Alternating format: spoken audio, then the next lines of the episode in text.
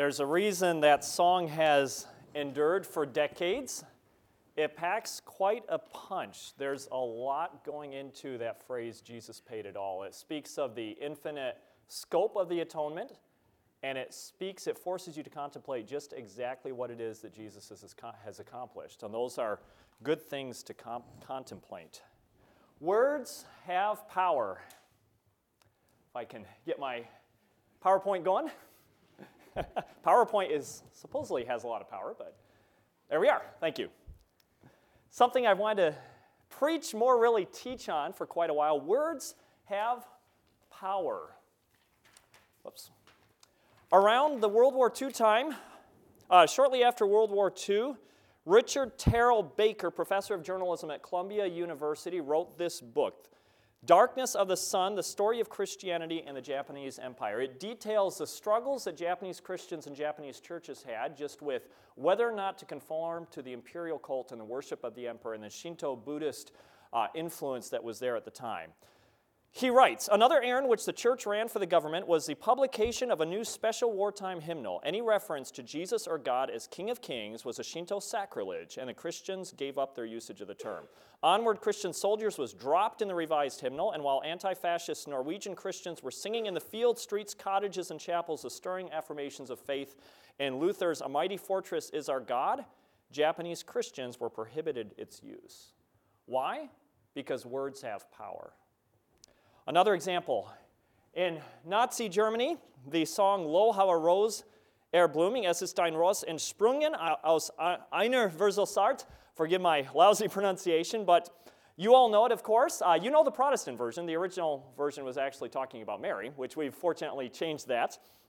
Uh, the rose is Jesus Christ.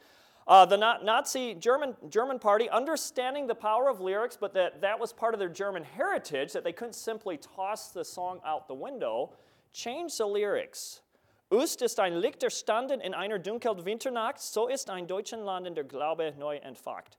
To us is a light arising in a dark winter night. Thus is in German land the faith newly springing up. Of course, the faith for the Nazi Party was something radically different. It was namely the superiority of the Aryan race and the purging of the world what, from what they considered the Jewish question, irreconcilable to the true Christian faith in the Jewish Messiah. The point is this governments throughout the world have understood the power of words set to music, and they have used that to their advantage. I want us to meditate upon the power of words set to music. Turn in your Bibles to Colossians 3:16.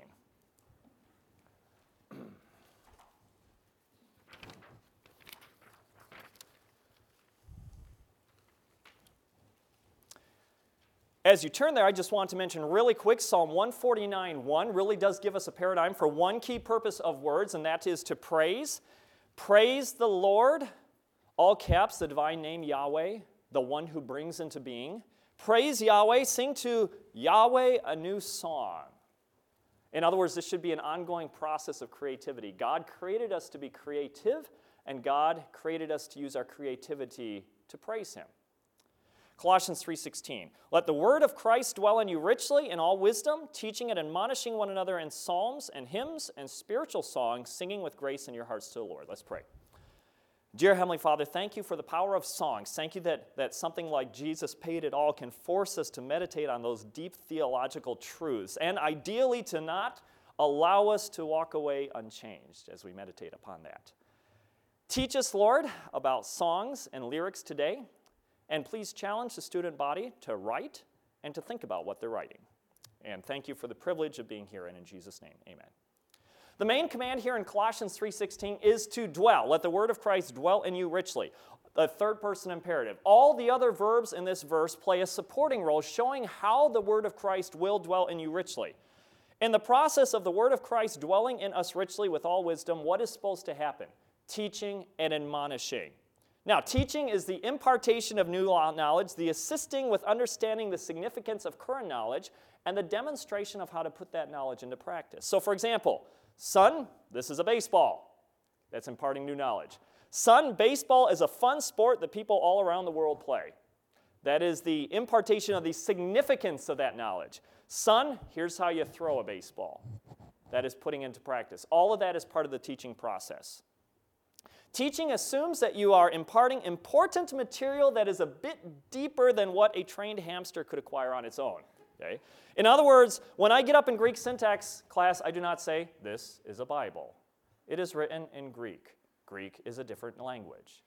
Teaching, by definition, must pass the DA test. Okay, I want you to remember that key principle. Now, admonishing, noutheteo. Admonishing generally means warning. It's used this way in 1 Corinthians, uh, 1 Corinthians 4.14 or confronting 2 Thessalonians 3.15. To declare to others, whether a group or an individual, that a particular path, if taken to its conclusion, will result in harm.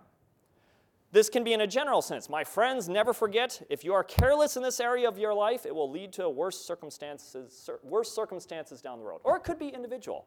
Bubba Joe, I, I, can I talk to you about something? I, have noticed this in your life. Can we just talk about that? Admonishing can be at equal level, but it's supposed to be ongoing. Now, what's fascinating is in this passage, the Apostle Paul declares that music is a way in which we teach and admonish one another. So look then in Psalms and hymns, dative there, in Psalms and hymns and spiritual songs, all three elements, I don't know that they're necessarily that different. I think together, although those three phrases basically make up all the type of music that we would sing in church to each other in various settings uh, with, a, with a spiritual sense, but at least collectively, they, that's what they represent. But Paul adds another layer to that. He says that while we are admonishing and teaching one another with songs, hymns, spiritual songs, while that is going on, it should also be at the same time going on in our heart. In other words, what's going on in our heart should naturally outflow into how we interact with each other. You cannot and you should not be teaching and admonishing each other unless it's actually going on in your heart at the same time, right? Don't say to your brother, hey, you've got a little speck in your eye when you've got the beam of wood in your own eye. Now, in light of that, having established all that from the text, I want to narrow in on the concept of teaching with song and how it can be done richly or poorly. I want to start with five key ideas that will facilitate this discussion. Number one, singing spiritually should teach, praise, and admonish. We've just established that from the text Colossians 3:16. Teaching spiritually can teach, praise, or admonish. It does not necessarily have to do all three at once. Not every hymn we sing is going to warn of bad behavior. But it should be doing one of those three, and to various degrees, perhaps all three. Secondly, it is essential that in everything the church teach sound doctrine and avoid wrong doctrine. 1 Timothy 10b talks about what is contrary to sound doctrine. Titus 1:9 talks about that he may be able by sound doctrine both to uh, both to exhort and to convince the gainsayers. In other words, sound doctrine is essential. You have to have a topic that you're teaching. You have to have a subject matter that you're teaching. You don't just teach randomly. Well, what is that subject matter? Sound doctrine. Thirdly, lyrics are not inspired by Scripture. Okay, keep this in mind. It is okay to critique and alter. So I think providentially, uh, Pastor Zempel even, even talked a little bit about that one line here in Wesley's great hymn, which, by the way, is probably within the top 10 uh, I think there'll be a top 10 list when we get to heaven, actually, of, of all the greatest hymns of all time. And I'm pretty sure Wesley will be within that. Wesley's hymn here will be within the top 10. It has enduring value, it speaks of the work of Christ. It is awesome. And so, and yet, that one line, humbled him, emptied himself of all but love. If you actually check our songbook, we have altered that one line, um, though it sometimes changes edition by edition. Okay, we actually altered it to um, to uh, humbled himself and came in love. Now, as Pastor Zempel mentioned, there is justification for the phrase as it originally stands, but it is possible that it could miscommunicate too. So it's one of those things a pastor has to really make a decision okay, which line are we going to sing? But the point being, Wesley's hymn was not inspired scripture, it is not above critique. Here's another example Frederick Lehman's The Love of God. It goes beyond the highest star and reaches to the lowest hell. That's a little bit open to misinterpretation. We understand what he's doing poetically, right? So, what have we done? We've modified it in our, in our hymn book to reach as deep where sinners dwell. And once again, that'll sometimes vary depending on the edition of the, of the hymn, hymnal and so forth. But it is within the pastoral staff's right to do that. Because they are shepherds over the flock, then they want to avoid miscommunication. Fourthly, Lyrics for congregational singing, because they are done for God, should reflect excellence.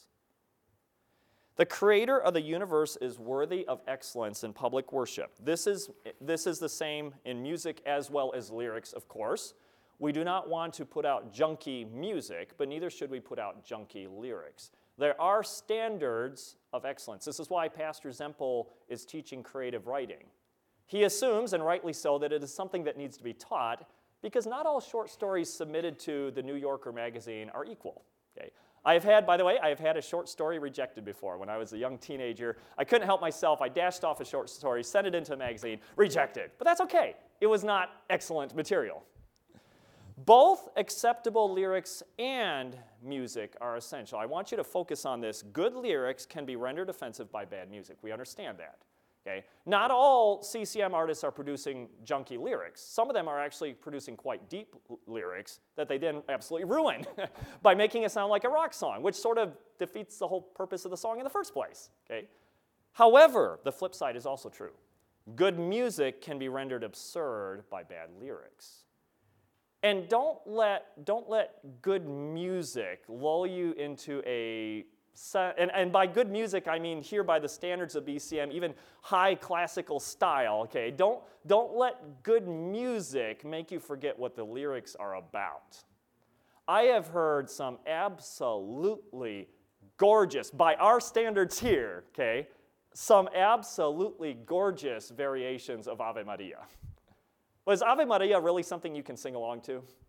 Now, you know, there might be reasons to listen to it for research purposes or whatnot, but it's not really the kind of song a Christian should be singing, right? And yet it's beautiful. In light of that, though, I want to look at some positive examples of music. This is more of really of a, of a teaching session. I have a lot of material to go through here. I want to look at some positive examples of music and how they teach and just what goes into it so that you can learn, so that we can learn better how to create good lyrics. And then we'll actually look at some principles of that. If we have time, we'll look at a couple bad examples as well, um, which will be a lot of fun, believe me. Positive example number one Immortal, invisible, God only wise. A couple years ago, Pastor Van just asked me, sort of on, on, the spot, to do something for his choir. He wanted me to go into a, go in and do a full analysis of this song, um, its theology, its scripture, and all that. We already knew the song was good, but he wanted me to show why it was good. And I, I found some really cool stuff. I mean, the song is deep. It's number 34 in the hymnal. I want you to turn to it, please. Um, you'll be getting out your songbook as well. This is a rare breed of a sermon where you, be, where you will be spending just as much time in the hymnal and songbook as you are in Scripture. So bear with me. Number 34 in the hymnal.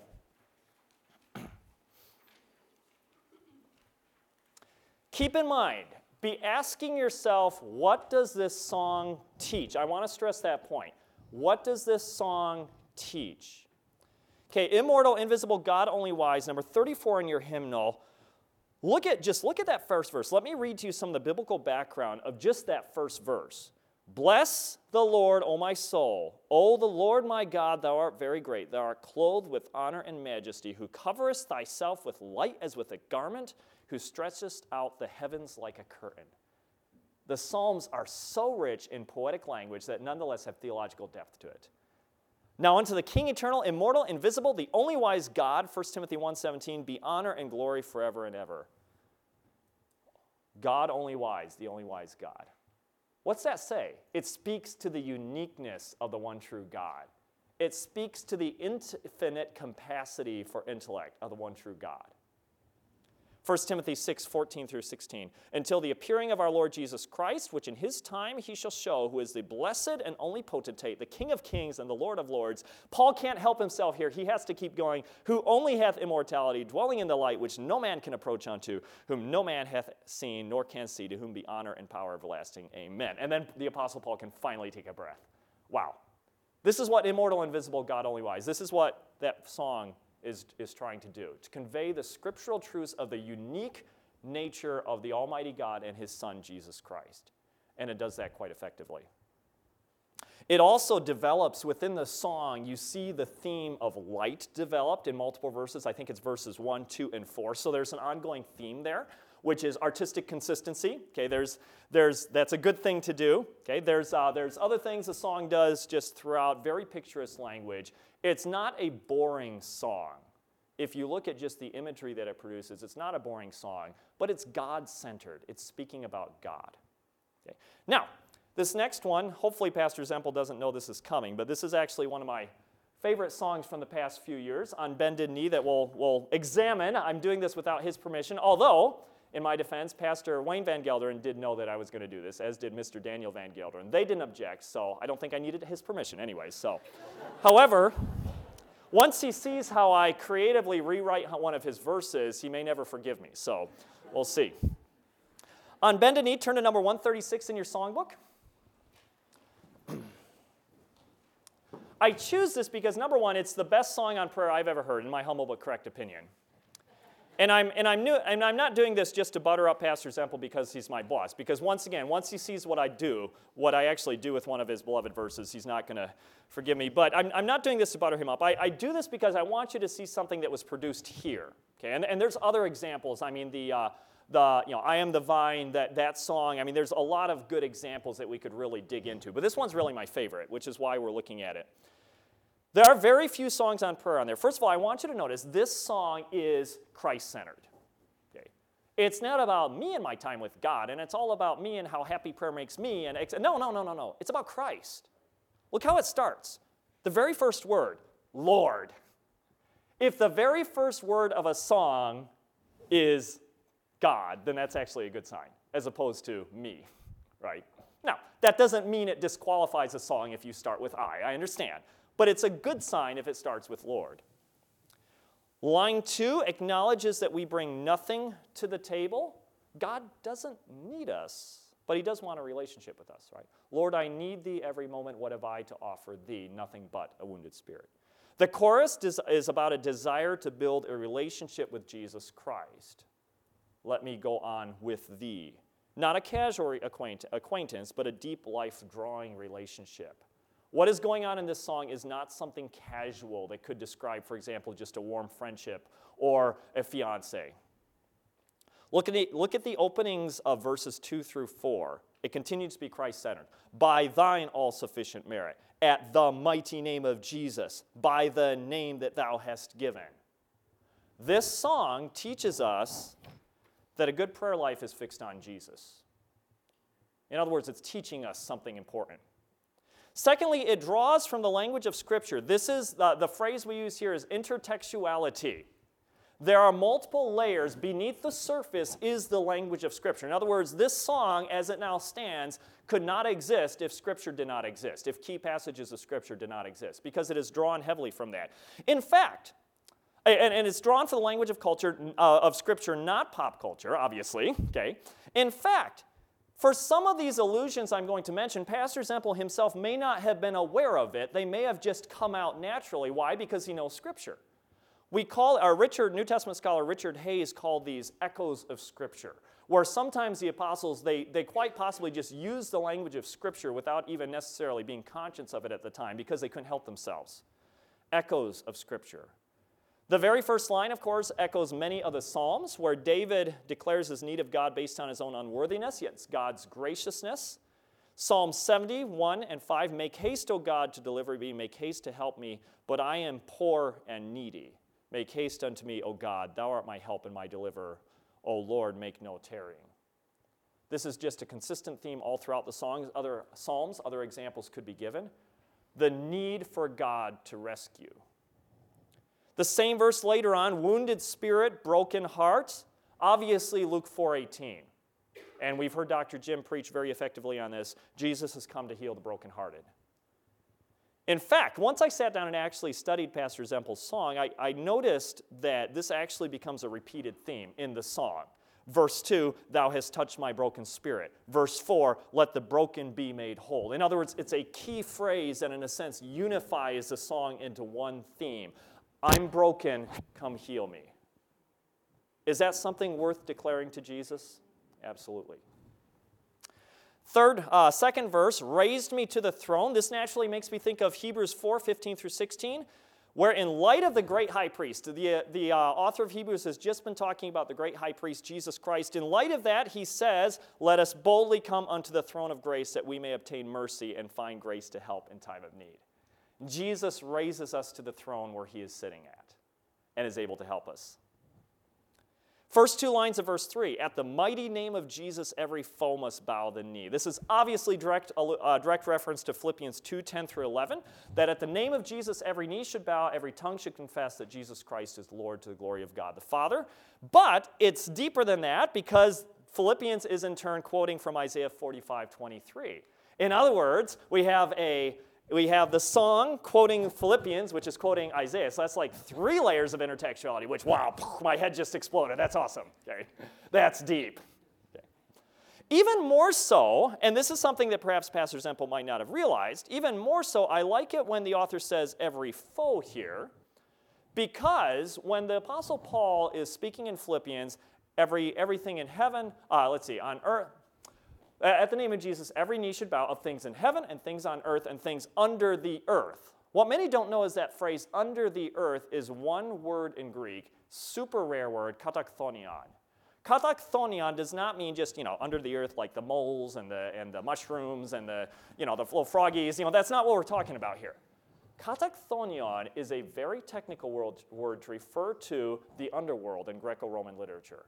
So we see, for example, Strabo talking about a certain difficult passageway in the sea and how, in order to get through there safely, you have to offer sacrifices to propitiate the denizens of the katakthonion. Daimeion katakthonion.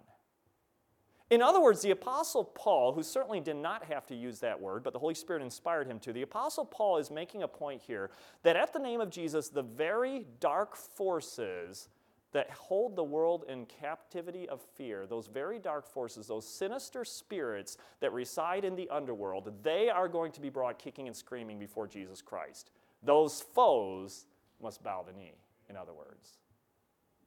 That adds certainly a new dimension to the lordship of Jesus Christ. Thirdly, there is theological depth. And what do I mean by theological depth? Well, it surpasses the duh test. It, it, passes the duh test. It makes me stop and think, which is what a good song should do. And of course, I understand when you've sung a song a hundred times in chapel, it's hard to stop and think about it. But a good song with theological richness will force you to stop and think.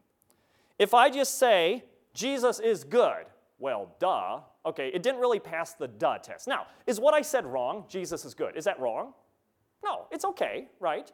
And it may even be a word of comfort, but it's not really speaking about the uniqueness of Jesus. I mean, there are plenty, there are, there are plenty of you know, meditation experts out there, yoga, fitness, whatever, meditation gurus that would gladly say Jesus is good. He's just another, you know, meditation, transcendental spirit, whatever, right? So big deal. I want something more. Teach me something more. Teach me something about Jesus I have not considered before, an angle on his salvific work that I need to grasp more deeply. Okay, obviously, any line alluding to Scripture is naturally deep. My favorite line of the song, I almost got chills first time I heard this By thine all sufficient merit, thou hast raised me to the throne. I'm like, whoa, that's deep. Okay, why? Because it forces you to stop and think. Jesus' merit is how awesome? It's all sufficient. What does it do? It raises me to the throne. It, it makes you think. Another thing, fourthly, there's some at least artistic, some, at least some artistic sophistication in the choice of the words.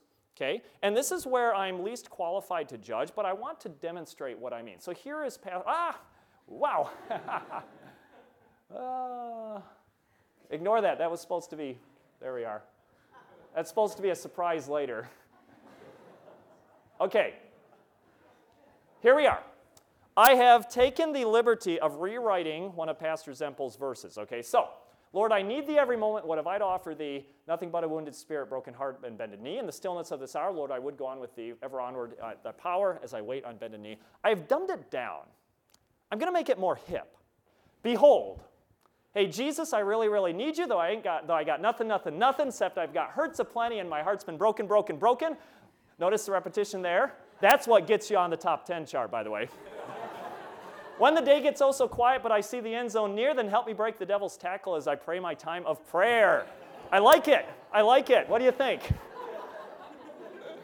Are the headlines going to read something about a professor disappeared tomorrow, perhaps? now, be honest, my feelings won't be hurt. Which one has more artistic excellence? This or this? right? The first one, okay? But mine would probably more likely be played on the radio. But I've, you know, I've somehow, and honestly, I'm not sure how the football analogy got in. I think a little, I think there was an angel who was a Green Bay Packers fan that when I turned my back, the angel started typing and I just didn't realize it, so. It's interesting, Charles Wesley actually wrote an open letter where he basically said, You guys out there, leave my lyrics alone. I don't mind you singing my songs. I don't mind you, you know, copying my songs, but just leave my lyrics alone, please. The point being, there is some artistic excellence there. It is not a search for a cheap rhyme, in other words. Now, in light of all that, judging the quality of lyrics, how should we judge the quality of lyrics? How, how do we tell if a song is doing a good or bad job teaching? Four points here I'm offering. First of all, adherence to and promotion of sound doctrine. This includes clarity and precision. If there is a possibility that these lyrics are teaching the wrong doctrine, even if that's not what is meant, then we need to rethink the lyrics. We saw how even at FBC we'll occasionally alter lyrics for theological purposes, for, for good reasons. This doesn't mean that the original lyrics were bad, it just means that they're not as precise as they could have been. I believe, and I want to make this statement because I believe in giving songwriters the benefit of the doubt. Okay, all things being equal, I believe in giving them the benefit of the doubt. Okay, whether they're of our breed or another stripe or whatever. Okay, but that does not mean we should not judge their lyrics for what we communicate. Because it is quite possible, in fact, probably frequently happens, that a songwriter means to communicate one thing. He means well, but what comes out is something else altogether. Have you ever done this? Okay. And so if we are singing that something that comes out that wasn't intended to, but nonetheless conveys the wrong thing, that's a problem. Scripture, I am convinced, Scripture is the only piece of literature in the history of the world where what is communicated to, the, to a proper audience, where what is communicated matches exactly what the author intended. That's not the case with all other forms of literature, including songs, which means we have to be careful. This is not something we should take for granted. One evangelical reacting against the apostasy of Hillsong's Marty Sampson, railed against the stupidity of having people write theological lyrics when they don't know a lick about theology. He said, Have you ever considered the disrespect of singing songs to God that are untrue of his character? By the way, wasn't this precisely why God rebuked Job's friends? Because they were saying things untrue about him. But they meant well. You see, good intentions is not good enough. When you're writing a song, your good intentions about what you want to communicate is not good enough. You must strive to ensure that what you are actually communicating, as it will be heard by others, matches what you intended to say, and that you are teaching properly. Intertextuality, of course, it refers to Scripture. Artistic excellence, you are not searching for a cheap rhyme. And by the way, the Psalms here are fantastic. If you actually study what Psalm 19 does in Hebrew, Okay, wow, you will be blown away. And by the way, you cannot express in English everything that the Psalms do. This is why no single English translation can ever be perfect, because it cannot, by very definition, it cannot adequately express everything of the artistry of Scripture. Now, are there better translations than others? Absolutely, okay? The King James being at the top of the heap there, the Tom Brady of Bible translations, if you will. But we must never forget no English translation, no matter how good, can adequately express everything the inspired author had in the original. Which is why you should all take Hebrew. By the way, it's coming around again next fall, so just FYI. Okay. The opposite of artistic excellence is cheap mass production. Lyrics that are meant to be stuck in your brain because they resonate with the simplest, less sophisticated part of your psyche. This is why, until you die, there's nothing that you can do about this. You will always remember the lyrics to Rudolph the Red-Nosed Reindeer. Okay? Furthermore, those lyrics will bubble up out of your subconscious at the absolute worst time, like when you're about to propose to somebody.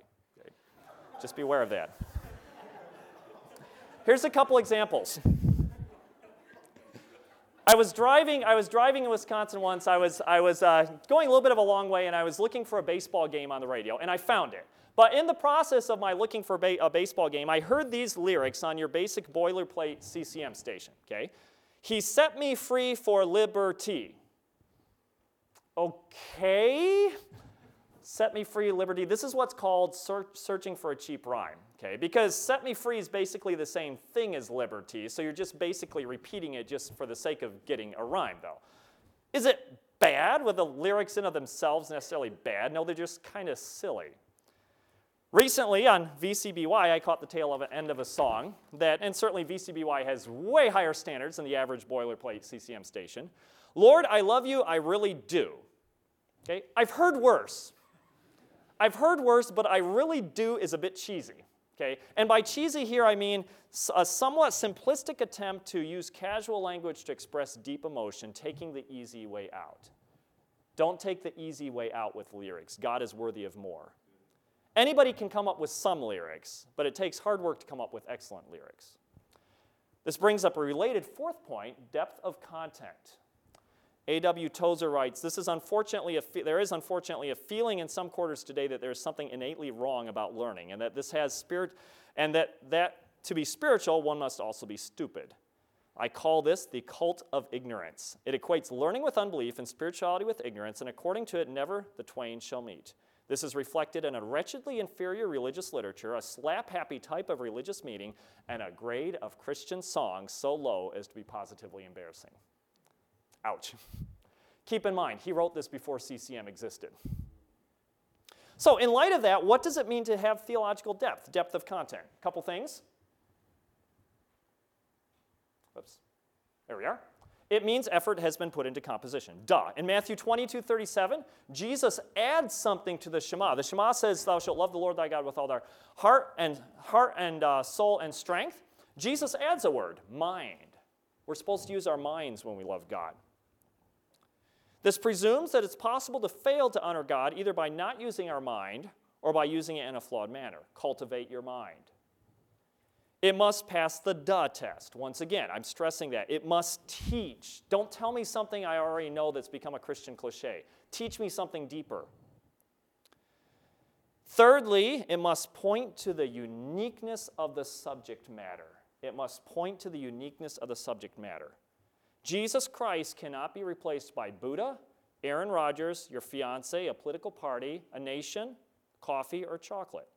His redemptive work cannot be replaced by the emotional rush you, rush you get when you slam dunk a basketball. Okay? There's something more special going on. Let me show you an example of how we need to be unique with our lyrics. I wrote a song. I actually did. I wrote a song. It took me all of maybe five minutes or so. Okay, so here's, here's my song. There we are. Okay, this I'm, I'm looking to get a contract for this. All right, so Jesus makes me happy even when I'm sad. Jesus is so good even when I'm bad. When I'm feeling down, when the sky is turned to brown, all I got to do is turn to Jesus. Okay? Can, can't you just picture that being? Never mind. We shouldn't go there. Um, so, what's wrong with this? Is anything that I'm stating here technically inaccurate? Is any of it heretical?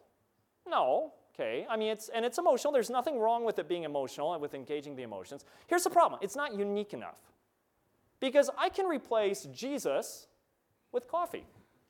Coffee makes me happy even when I'm sad. Coffee is so good even when I'm bad. When I'm feeling down, when the sky has turned to brown, all I gotta do is turn to coffee. And that's also true. My friends, if now both Pastor Swanson and Pastor Zempel are going to conspire against me. Do you understand my point? If the name Jesus can be replaced by something else and the song actually makes sense, may I suggest we can perhaps do a little bit better? Okay. Let's celebrate the uniqueness of Jesus Christ. Now then, what do bad lyrics do? Just I'm going to go briefly through this because I'm running out of time. A couple really one really really bad one. This is the one that's just flat out heretical, okay? This is this was sung. It's recent, it's progressive, it's sung by a choir. I, you can actually, I don't necessarily recommend it. When I was listening to this, it actually, I started to feel physically ill in the stomach. Okay, but this is Womb of All Creation Flowing, sung by a choir in a North Carolina Baptist church. Womb of all creation, flowing with your blessings everywhere, bring to birth in us deep caring that your fullness all may share. Fill us with your gentle power that new ventures we may dare. Holy darkness deep within us, nurture our creative seeds, bring our dreams to glorious flower as your peace our spirits feed. In your center we find wholeness, your grace fills all our needs. I would call this pantheistic hyperfeminism on steroids, infused with a sinister dark power. You may quote me on this. Now let's get a little bit closer to home. Here's one that was, uh, whoops. Speaking of holy darkness, indeed. Um,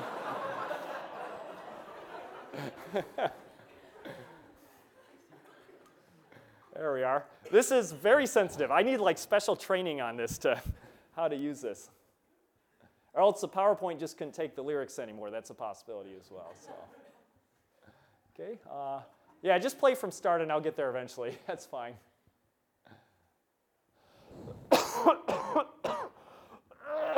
okay. Thank you.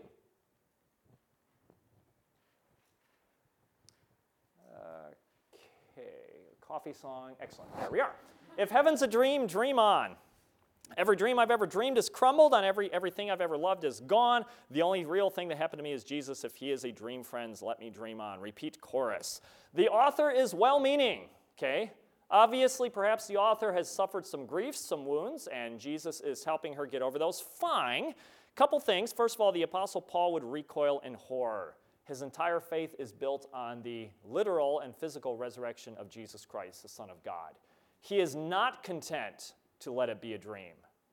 Because if that's the case, he is of all men most miserable. In other words, if Jesus is just a dream, we are pathetic. Okay?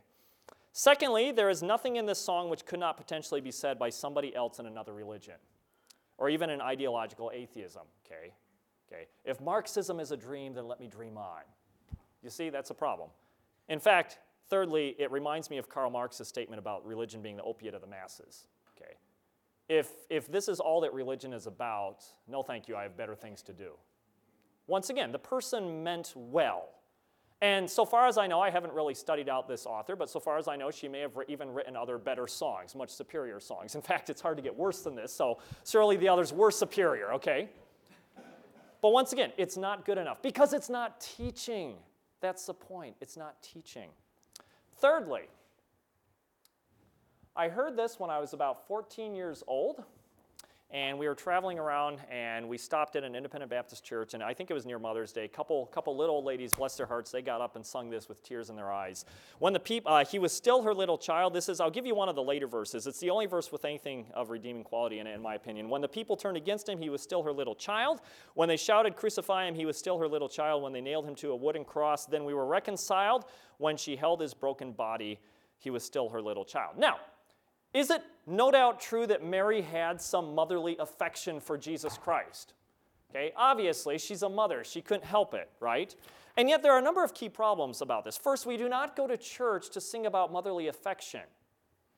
When we teach with lyrics, we are to be teaching about God, not motherly affection, except insofar as Scripture itself teaches us about motherly affection. Secondly, the theological significance of Jesus' work here is reduced to one somewhat vague line, then we were reconciled, okay, which is good insofar as it goes, but it doesn't go very far. This takes a backseat to the ongoing refrain, he was still her little child. It's a problem. Jesus' work must never take a backseat to human sentiment. Thirdly, if the thought, he's still my little child, was a foremost thought in Mary's mind, this is an indictment of her spirituality, not praise of it. If that's the primary thing that she's thinking watching Jesus on the cross, well, shame on Mary, she should have known better. I mean, we're watching the suffering servant, suffering servant here. She knows Luke 1 and 2. She had stuff to keep in her heart and ponder. And the stuff that she was keeping in her heart and pondering, according to the Gospel of Luke, is not, He is still my little child. It's, He's going on for something infinitely greater than this. So, when Jesus is nailed to the wooden cross, he is nailed there as the Savior of all mankind. He is nailed there as the suffering servant of Isaiah 53. He is nailed there as the cosmic irony of the creator, the architect of the universe, being put to death on wood. He is not being nailed there as anybody's little child. That phrase is irrelevant to the apostolic witness. Obviously, there is, some, there is room for some meditation on Mary's motherly affection, but very little room, and absolutely not in the shadow of the cross. Now, in light of all that, I have three challenges for you. First of all, just by way of introduction, words have power. We've, we've been making that point. It was about eight years ago, and I was really struggling with something in my life. And I, I bought, bought a CD by a group that came through our church, good, good independent Baptist group. And I, I bought that CD, I, I, placed it in my, in my computer and started playing it. And, and the very first song, very rarely has this ever happened to me, the very first song, the music was just serving, serving the purpose. The music was not soulish, as Dr. Jim would say, and, and it certainly did not have a heavy beat or anything like that to manipulate the emotions. It was pure words. The words drove me to my knees. Literally, I went to my knees and I cried. And I cried and I talked with God. It was the words. Are there perhaps some of you out there that can write words like that? Are you willing to step out of your comfort zone and let God help you write some words that will pierce to the heart? Do you want to make a difference in Christianity? You, you don't have to preach to do that. Three challenges. Write songs. We need more songwriters, okay? Pastor Zempel shouldn't be the only person writing songs. He's doing a great job, but he shouldn't be the only person writing songs. We need more songwriters. We want you guys writing songs. Now, not every song you write is going to be up to the level of congregational singing. You know, I mean, you'll write some fun stuff, but it's just not there. Okay, you'll, you'll learn that there's a difference between good and really good. And the difference between good and really good is huge. Okay, it's the difference between being able to throw a 90 mile per hour fastball in college and being able to go on to the major leagues. Okay? So that's okay. Write songs, and God will appreciate it, even if He's the only one that hears it. Okay? Write songs because it's a good thing to do, because it helps you express your praise. This is why Psalm 149 1 says, Write a new song or sing a new song. That's really to all of us collectively. So even if it's only in the quiet of your own personal room, if, even if it never sees the light of day, write a song. When you, as a five-year-old, draw, you know, a little picture with crayon and give it to your mom, what does she do? Does she send it off to the Milwaukee Art Museum? No, it's not that good. Sorry, it's not that good. But she does put it on the refrigerator, right? Because she loves it and she loves you. So even if your songwriting isn't necessarily up to that level as others, let me just challenge you still write some songs as an act of worship. And in the process, to perhaps teach yourself so that you can teach others better. If you're forcing yourself to think theologically and think about Scripture, that's a good thing. Write songs. Think theologically and intertextuality when, intertextually when you write. Think about the deep theological truths, the deep doctrines of God and His Son, Jesus Christ, as the Spirit guides you. Think about Scripture. There are a lot of untapped gems in Scripture. Some of the most unlikely places, for crying out loud, Lamentations.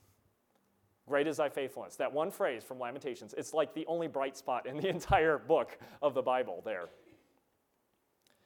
So think deeply when you write. Now, a caution here this does not give you the right to sit in judgment upon others, okay? Because the worst case scenario here of this sermon is that one of you freshmen, bless your hearts, you go home over spring break, you know, Wednesday, and, uh, and uh, some, you know, 75 year old person that has been in your church longer than you've been alive and has won more souls to Lord than you ever will, and they want to get up and they want to sing, If Heaven is a Dream, Let Me Dream On.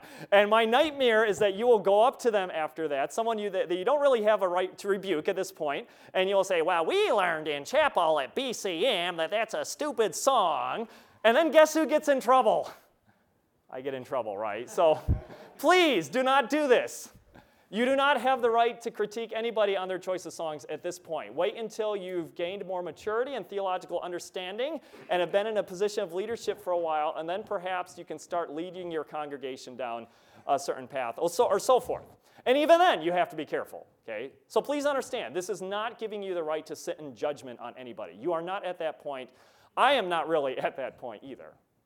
But I am saying, think. Think theologically. And then finally, then, this challenge comes from Mr. Van.